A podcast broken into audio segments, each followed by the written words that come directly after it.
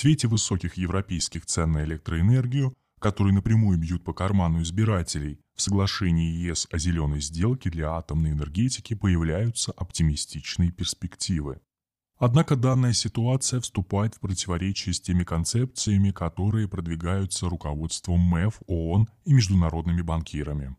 Борьба за включение атомной энергетики в зеленый список деятельности, благоприятный для климатической повестки ЕС, разгорелась еще в 2019 году. Тогда комиссия ЕС и представители финансовой индустрии предложили классифицировать систему зеленых инвестиций в масштабах всего ЕС. Это было названо таксономией. Таким образом, делать инвестиции в зеленую энергетику становилось проще, а направление, не отвечающее требованиям климатической повестки, становилось дороже. В 2019 году Франции удалось добиться того, что Еврокомиссия допустила атомную энергетику для рассмотрения в рамках таксономии, хотя Германия выступала однозначно против. В апреле 2021 года Объединенный исследовательский центр JRC ЕС определил, что атомная энергетика должна быть классифицирована в системе зеленых инвестиций. 30 июня группа из пяти государств-членов ЕС – Германия, Австрия, Дания, Люксембург, Испания – направила письмо в Еврокомиссию с просьбой исключить ядерную энергетику из таксономии зеленого финансирования ЕС. Мы были обескуражены, узнав, что по мнению JRC не было никаких признаков того, что технология высокого риска, которой является ядерная энергетика, наносит большой ущерб здоровью человека и окружающей среде, чем другие формы производства энергии, такие как энергия ветра и солнца, написали министры пяти стран. 11 октября Франция, Болгария, Хорватия, Чехия, Финляндия, Венгрия, Польша, Словакия, Словения и Румыния направили в адрес Еврокомиссии письмо, в котором просили включить атомную энергетику в список отраслей, способствующих уменьшению вреда окружающей среде. Авторы написали, что атомная энергетика является ключевым, доступным, стабильным и независимым источником энергии, который может защитить потребителей ЕС, страдающих от стремительного роста цен на энергоносители, от дальнейшего воздействия волатильности цен. Тут нужно отметить, что основным застрельщиком данной идеи является Париж. Во Франции атомная генерация составляет 70%, а в энергобалансе всего ЕС ее доля 26%. И таким образом французы создают рынок для компании Арева, строят и эксплуатируют АЭС. Еврокомиссия окончательного решения еще не озвучила. Однако 15 октября первый вице-президент Еврокомиссии Франц Тиммерманс, отвечающий за зеленую сделку, посоветовал Болгарии прекратить добычу угля и заявил, что ЕС окажет помощь в возобновлении предыдущего проекта АЭС в Белене. Не дожидаясь решения Еврокомиссии, президент Франции Эммануэль Макрон в рамках предвыборной программы презентовал план «Франция-2030» на 35 миллиардов долларов, где одной из основ является ядерная энергетика. Ну и не отходя от темы Франции, здесь нужно сказать, что Росатом заключил договор с французской компанией «Арана» о поставках регенерированного урана для нужд российской ядерной отрасли, что позволит сберечь стратегический запас природного урана. Данные новости очень контрастируют с ситуацией, которую мы переживали в прошлом году, когда Литва, Латвия и Эстония протестовали против ввода в эксплуатацию белорусской АЭС.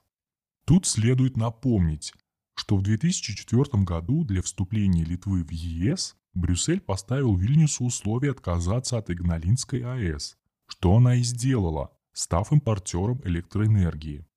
Кроме того, такой тренд для атомной энергетики не укладывается в тезисы о развитии чистой зеленой энергетики, которую можно было услышать из уст главы Международного экономического форума Клауса Шваба и прогнозов Международного энергетического агентства при ООН. В плане МЭА о переходе к глобальной углеродной нейтральности говорится, что хоть инвестиции в атомную энергетику и могут вырасти, но ее доля в общемировой генерации будет составлять примерно 10-15%. И то за счет Китая, основную часть будут занимать возобновляемые источники энергии.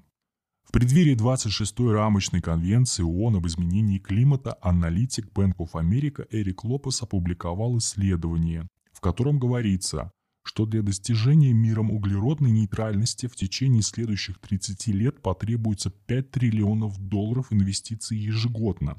В сумме это 150 триллионов долларов. Такие вливания однозначно повлекут дополнительную инфляцию 3% в год. Кроме того, около 5%, примерно 2,3 триллиона долларов от стоимости мирового фондового рынка, может быть уничтожено переоценкой политики в области климата – ESG.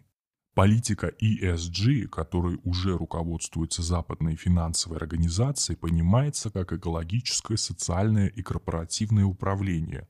Ее определяет не ООН, не ЕС, а независимые исследовательские агентства, такие как Bloomberg, S&P Dow Jones Indices, Just Capital, MSCI, Refinitiv и другие, в основном американские фирмы. В рамках политики ESG они присваивают другим компаниям рейтинг, и тем, кто не соответствует зеленой повестке, кредитоваться будет труднее и дороже.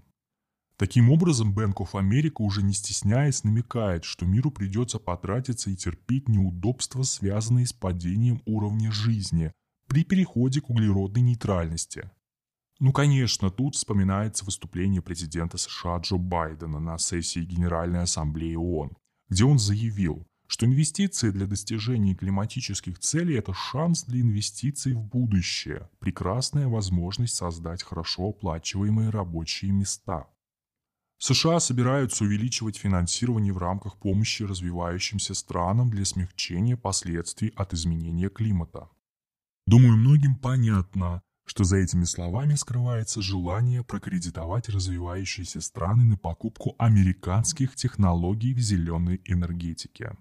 Недаром президент России Владимир Путин, выступая на Международном форуме «Российская энергетическая неделя», подчеркнул, что при преследовании целей климатической повестки возможны спекуляции и наличие чьих-то желаний добиваться конкурентных преимуществ.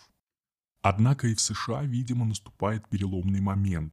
Согласно трех источников издания The New York Times, из-за принципиальности главы Сенатского комитета по энергетике Джо Манчина, кстати, демократа, из плана социальной инфраструктуры в 3,5 триллиона долларов вырезаются прямые государственные инвестиции на зеленую энергетику и остаются только налоговые льготы. Все это вполне может оказаться правдой, так как для прогрессистов Демпартии данный план, вероятно, единственный шанс поменять социальную структуру Америки, и ради этого они частично пожертвуют зеленой повесткой. Как будут развиваться события дальше, мы вскоре узнаем. Однако, если на Западе разум победит жадность, то для России открываются новые перспективы, учитывая ее эксклюзивные компетенции в области атомной энергетики и возможности реализовать замкнутый ядерный топливный цикл.